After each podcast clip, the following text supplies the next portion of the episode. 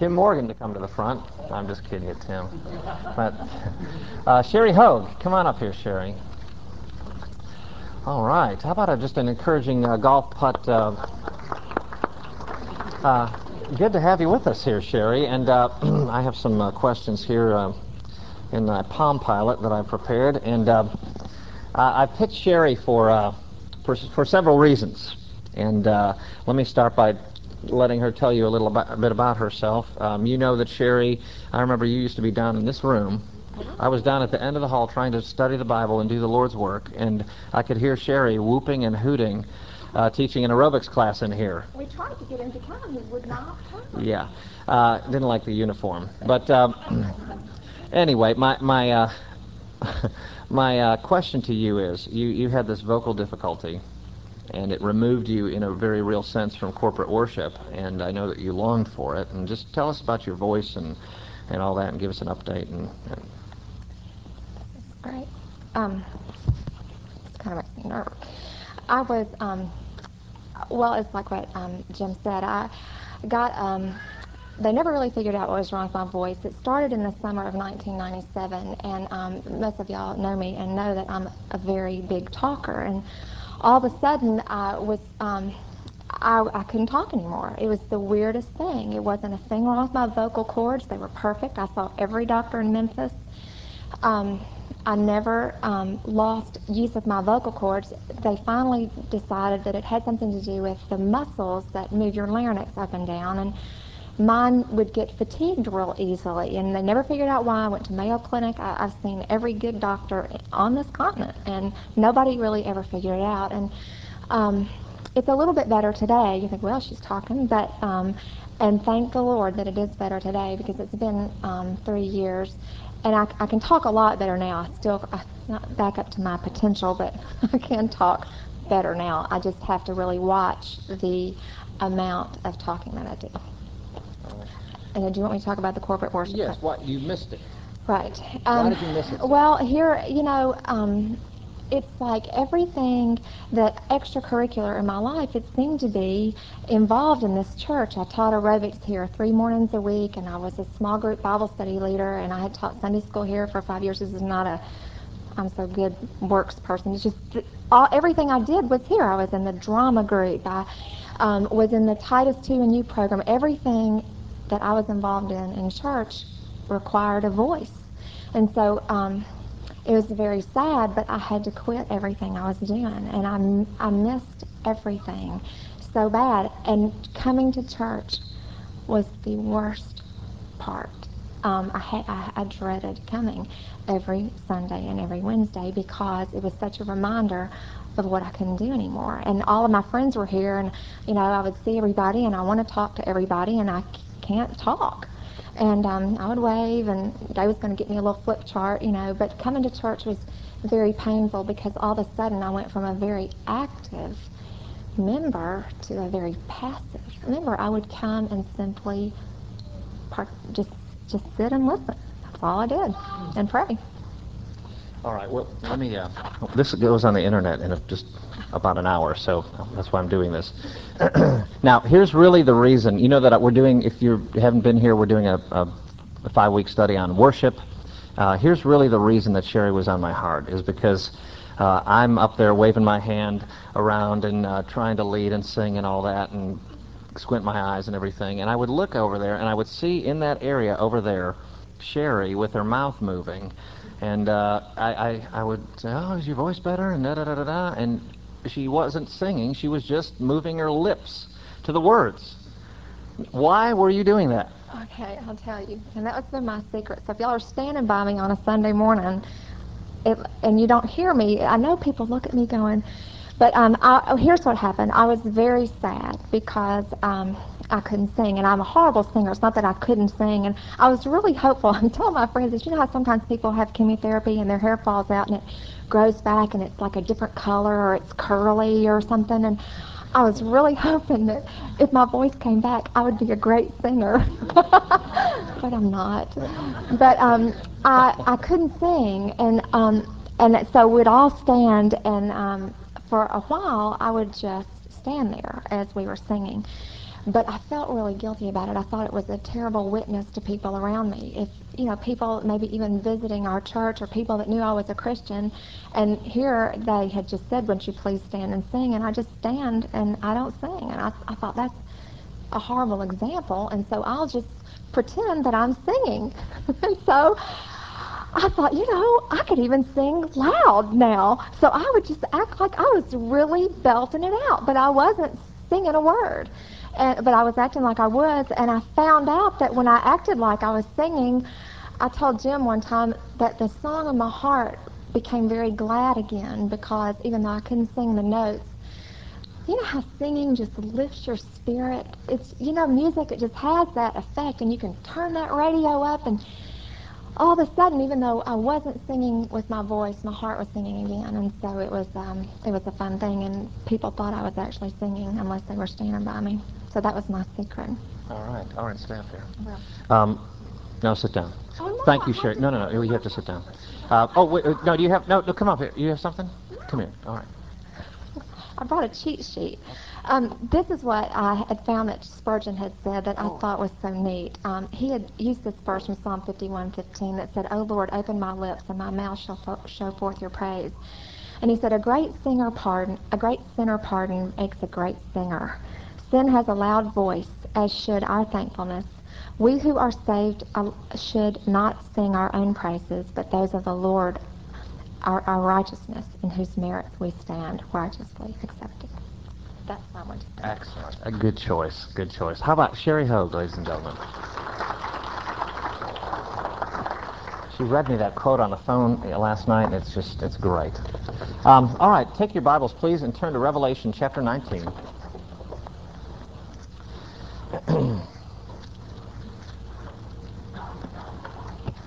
and we'll start in verse 1. Revelation 19, starting in verse 1.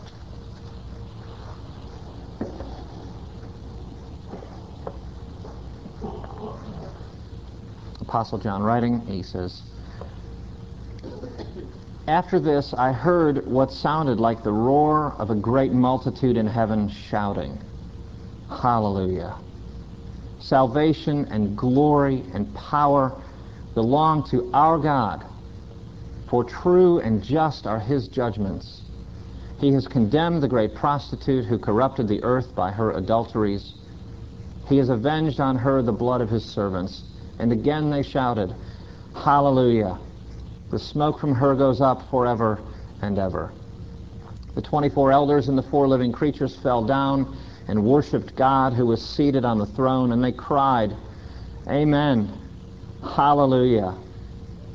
Then a voice came from the throne saying, Praise our God, all you his servants, you who fear him, both small and great. Then I heard what sounded like a great multitude, like the roar of rushing waters and like loud peals of thunder, shouting, Hallelujah! For our Lord God Almighty reigns. Let us rejoice and be glad and give him glory. For the wedding of the Lamb has come, and his bride has made herself ready. Fine linen, bright and clean, was given her to wear. Fine linen stands for the righteous acts of the saints. Then the angel said to me, Write, Blessed are those who are invited to the wedding supper of the Lamb. And he added, These are the true words of God. At this, I fell at his feet to worship him. But he said to me, Do not do it. I am a fellow servant with you and with your brothers who hold to the testimony of Jesus. Worship God. For the testimony of Jesus is the spirit of prophecy. May we pray again. Father, may the truth be spoken and received here today. In Jesus' name, amen. Well, I don't know if any of you know, any uh, broadcasting people, but uh, if you don't, then you have not been truly annoyed. Uh, because broadcasting people, uh, basically, the, the problem is uh, wherever you talk to them, you're on the air. You're at the. uh, would you like some French fries with that, sir? Well, yes, I'd like some waffle, or should I get the seasoned fries? You know, they're always on the air. And uh, I got a call from one of these guys, uh, oh, probably three years ago or so, He was a DJ at a Christian radio station.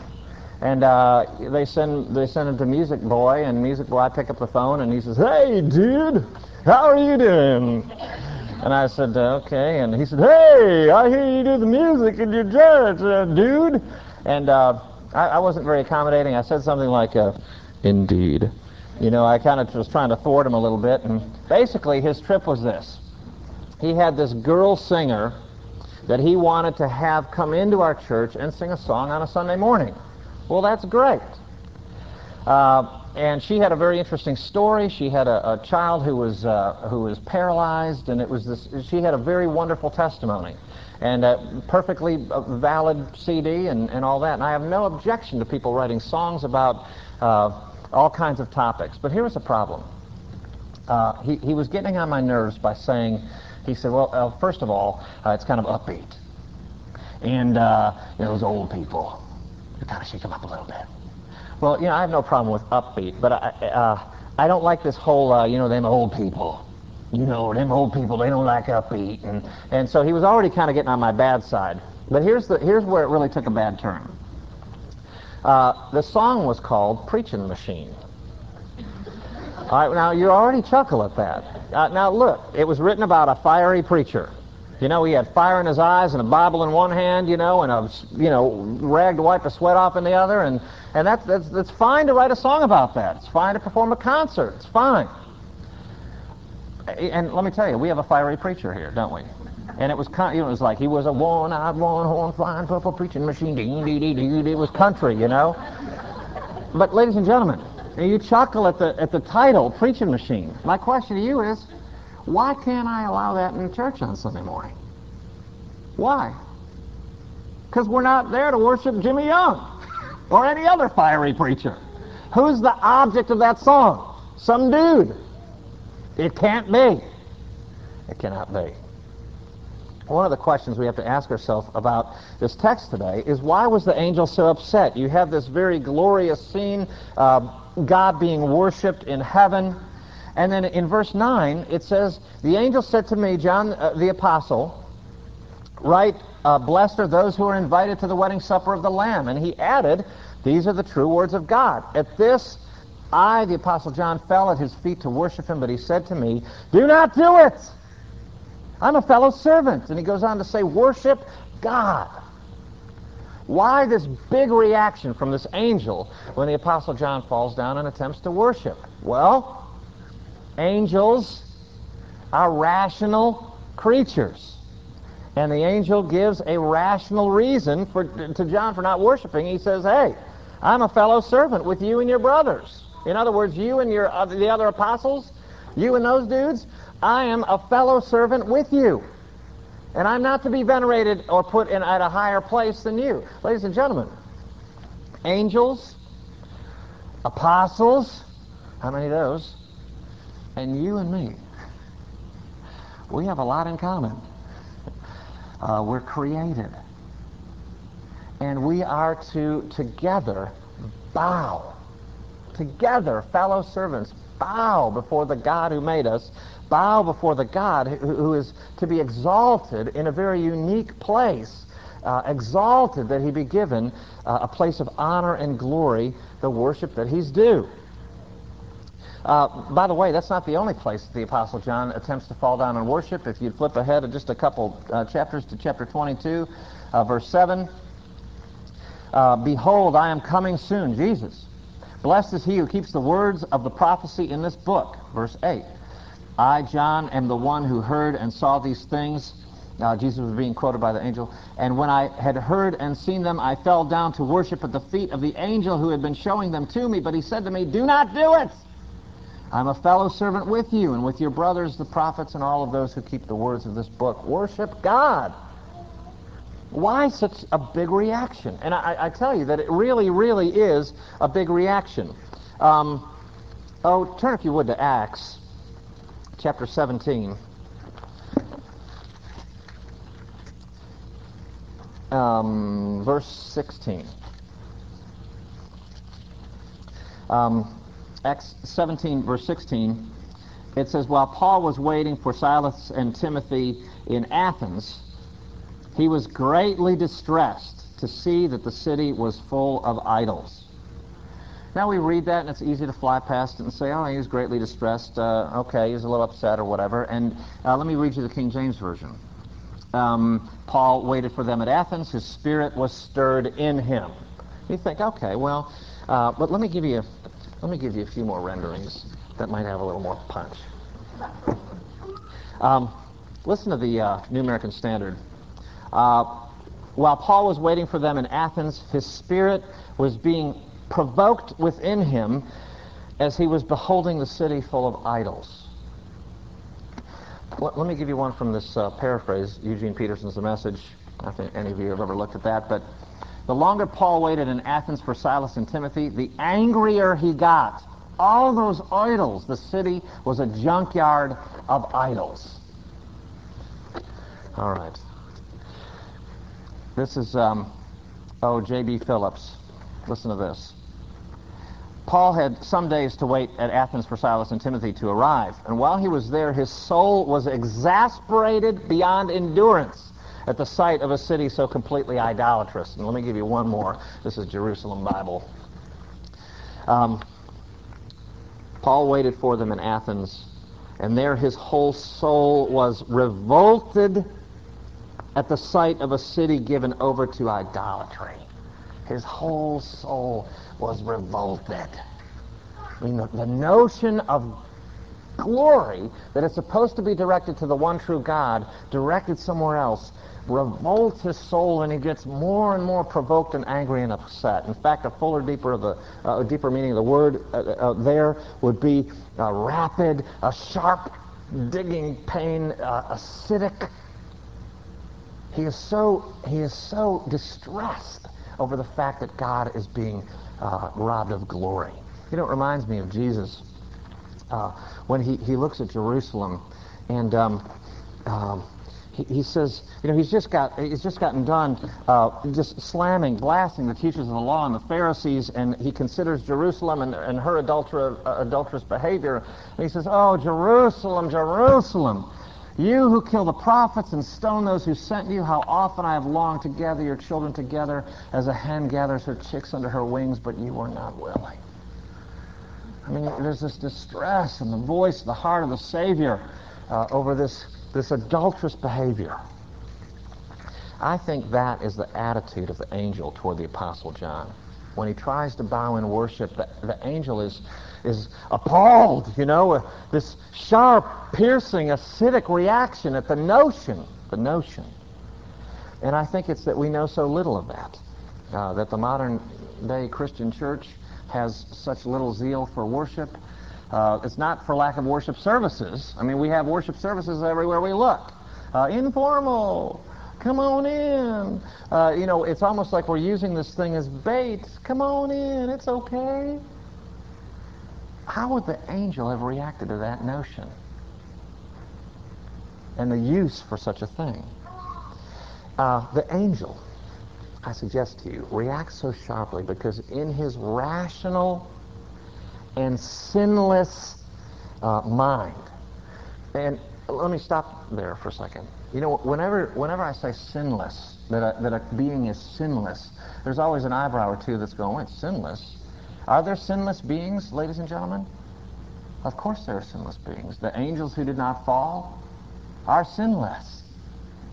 Um, cherubim, seraphim, who dwell in the presence of God, they are sinless. They are holy. Because if they weren't holy, they couldn't be in God's presence. What about the saints who have gone before us? Are they holy? Are they sinless? Of course they are. And I'll tell you, um, I'll tell you, um, people who have loved ones who were in Christ that went before you, um, they are rejoicing, shouting, worshiping in a way that you and I just cannot grasp. When the streaks of sin are removed, when the, when the hazy gray fog of sin that clouds our vision of God and His resplendent glory is lifted, they, ha- they are in no, no greater joy than they could possibly be. Why? Because rational and sinless are synonyms. A sinless being is a purely, holily, rational being. A sinless, rational being looks at the one true God and can't do anything but say, Glory! Fall on his face. Be full of joy and rejoicing. So here you have this angel that, that knows by a rational and sinless perspective that if it's not true worship, if it's not worship in the way that God has prescribed, then in a very real sense, it is robbery. You know, in, in Malachi 3, God says, you know, bring the whole tithe into the storehouse. You know, don't bring me your scraggly old, you know, your scraggly old sacrifices. I want the, I want, don't just throw a couple quarters in the plate. I don't even feel that, God, but here, that ought to pay for the coffee. God doesn't want that. He says, bring in the whole sacrifice. Would you rob God? Here's my question to you. Is it God's money anyway? You know, it's his money anyway. What is God being robbed of if he owns it all anyway? I suggest to you that the answer is glory. He's being robbed of the glory that is due his name. For the angel to John, it was his great concern. Uh, turn, if you would, to Romans chapter 1.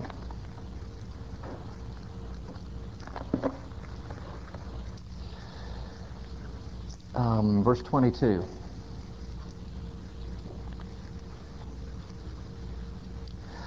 Although they claim to be wise, they became fools. What does that mean? They exchanged the glory of the immortal God for images made to look like mortal man and birds and animals and reptiles. Look at verse 25.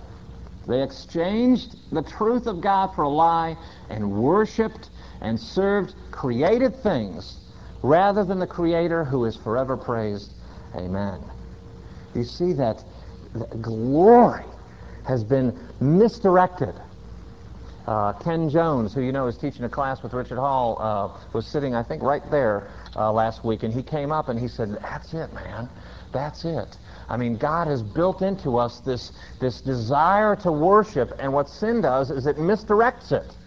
That's exactly it. What happens when sin is directed away from God? God is robbed of the glory that is due His name." And the angel is so upset. Uh, let me tell you, in John's defense, if you still have a finger in that passage, in John's defense, um, angels, ladies and gentlemen, uh, you know, I know this contradicts Germantown homes, but uh, angels are not cute, uh, chubby little babies. Uh, that are just, you know, let's put them on a toilet paper uh, packaging. Uh, you know, an angel has his own glory.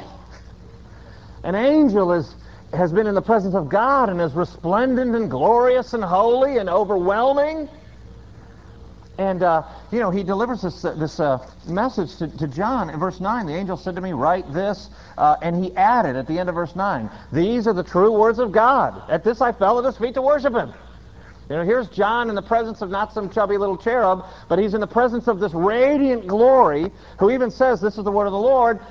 And he, he, he says, he falls in the presence of glory. You can kind of understand why he might do that. But the angel's so upset because he says, No, no, no. I know you're, oh, you're overwhelmed, but not me. The one true God. He's the only one worthy. And that's something that we need to take into our thinking, men and women. That this unfallen creature has such a sharp aversion to even the notion that any glory would be misdirected from God to anything else.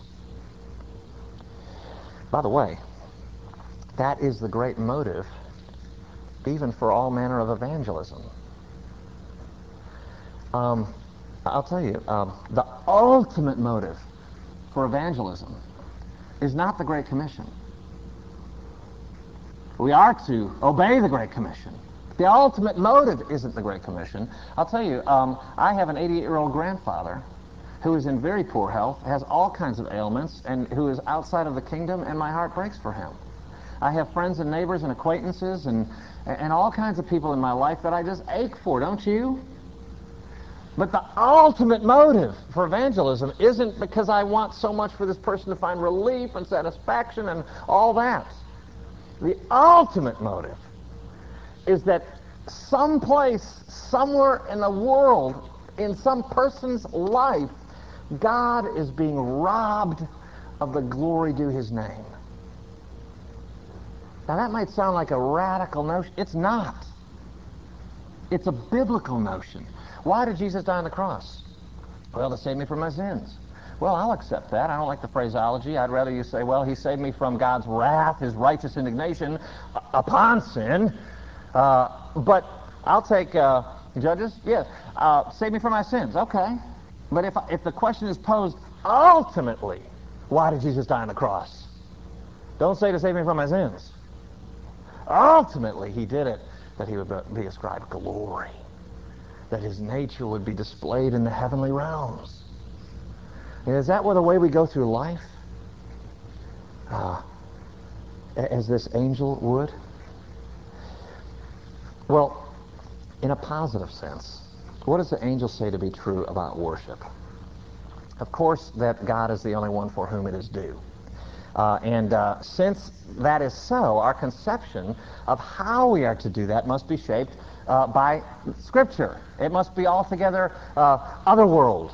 You know, it must come from a, a God as the source. Um, I, will tell you, um, I, I teach uh, several chapels a year. Um, I'll do a little ECS elementary school chapel, you know, and I'll, I'll do little chapels here and there. And I even do once or twice a year for the past few years. I've done uh, a Catholic elementary school for the severely retarded. And uh, let me tell you, that is uh, quite a teaching experience. Uh, and they'll tell me, uh, well, it's Thanksgiving month, and so if you could do something on Thanksgiving, that would be wonderful. You know what my topic is? Justification by faith. Uh, if it's Be Nice to Your Neighbor month, you know what my topic is? Justification by faith. And I swear to you that it can be communicated to an elementary school uh, full of severely retarded children. Well, my whole point is that every time I do one of these kinds of things, uh, you know, very shortly thereafter, I'll get all kinds of drawings. And uh, it's amazing how accurately they de- depict my head. Uh, many of the pictures are portly. Uh, and uh, but I'll get these cute little things, and I just uh, isn't that sweet? And thank you for bringing the eggs, and they remember every little prop and stuff that I that I bring, and it's just adorable. You know, it's just sweet as can be. But ladies and gentlemen, uh, after 48 hours, you throw it out.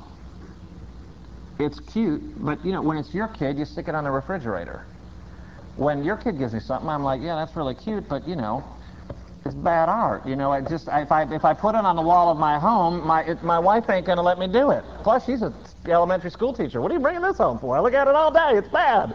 You know, my whole point is these sweet kids with all this genuinity and sincerity of heart make this thing that they're just sure will be wonderful, a wonderful keepsake. You know, uh, but it ain't what I want. It sure ain't what she wants on the wall. Well, we must be very careful to impose what we think God wants and say, here you go, God. I mean, I glued some rice on it and put a, you know, a cloud, and here you go. What does he want?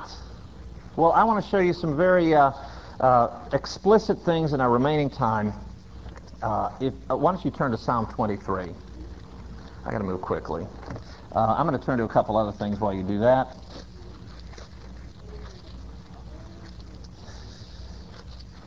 Uh, if you're in Psalm 23, I'm going to read to you from the, the end of Deuteronomy. L- listen, listen to what, to what this is pointing to.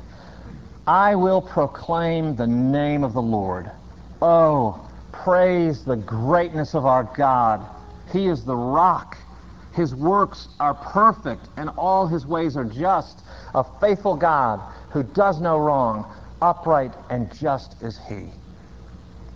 You look at a passage like that, and it's just attribute, attribute, attribute. Uh, the greatness of God. He is a rock. He is perfect. He is just, faithful, does no wrong, upright. And even if it speaks of a work, it always thrusts you back to who he is. Um, oh, you're in Psalm 23. Um, you know, very familiar. We've, we've read it a million times. We've prayed it.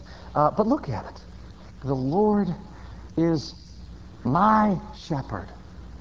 You could do a three-week series on that, the fact that he's my shepherd, the fact that he shepherds, the fact that he's the Lord.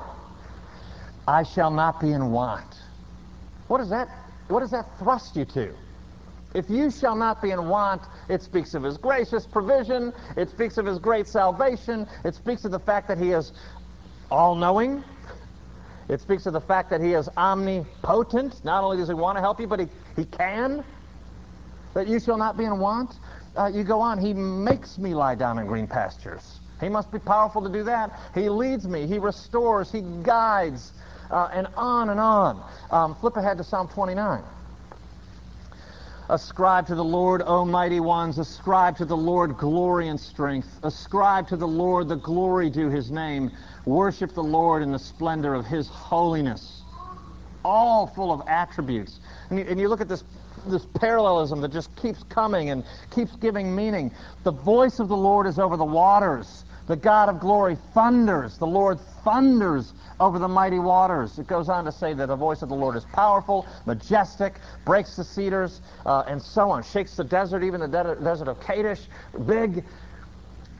You see that when we when we read about uh, we read people worshiping, penning such things, it, it, always brings us back to who God is. And if it if it talks about leading the Israelites out of Egypt, it always thrusts you, brings you back to who He is. That is authentic worship. You know, it's okay to say, you know, folks, I mean, it's, it's touchy-feely all over the place. There's nothing wrong with feeling. We're going to talk about that more next week. But let me say this. Um, I sing because I'm happy. What song is that?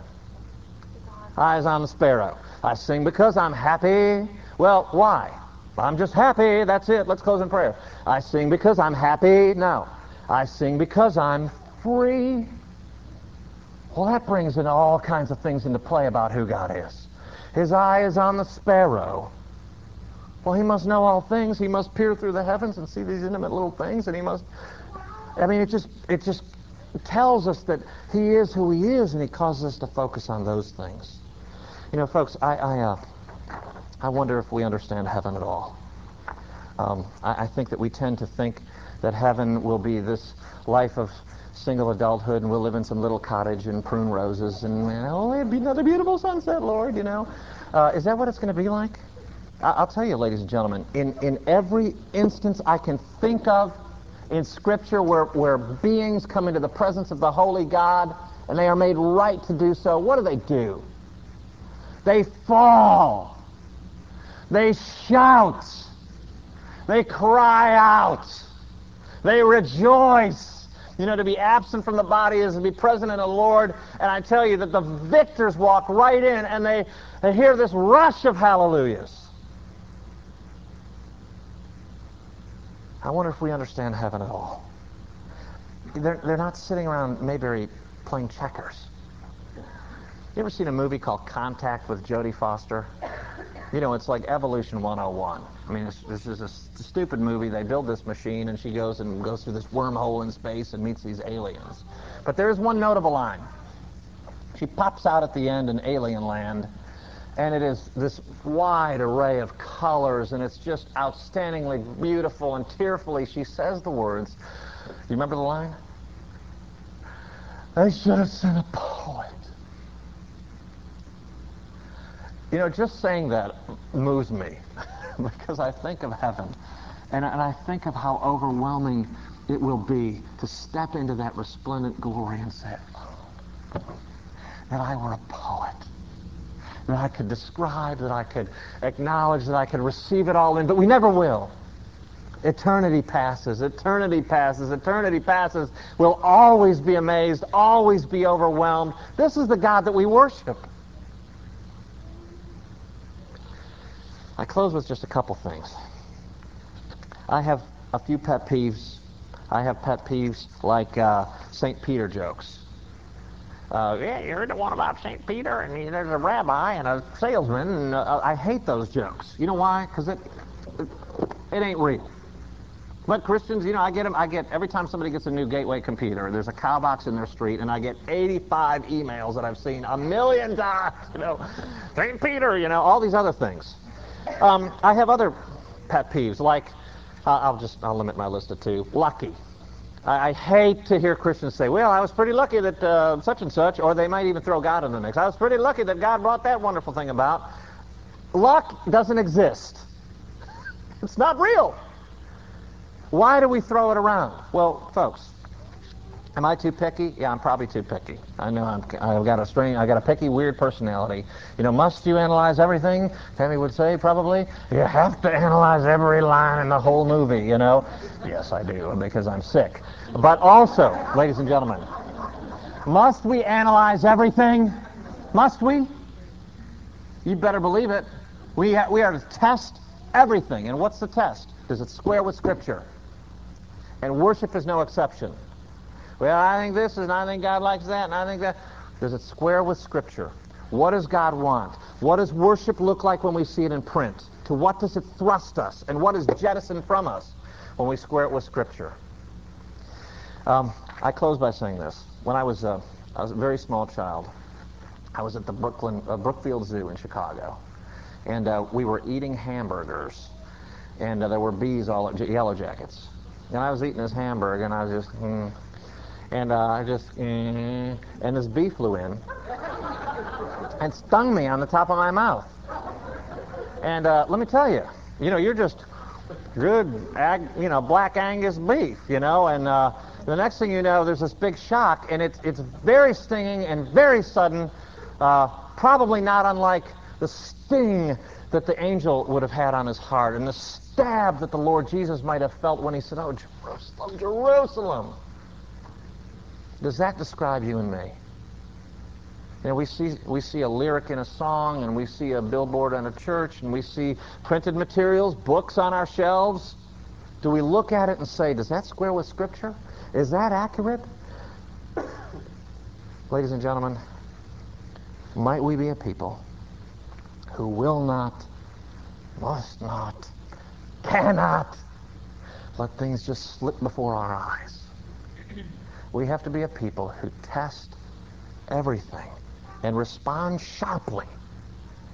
We have to be a people who look at things and ask ourselves continually, does it rob or ascribe glory to the one it is certainly due? Let's pray.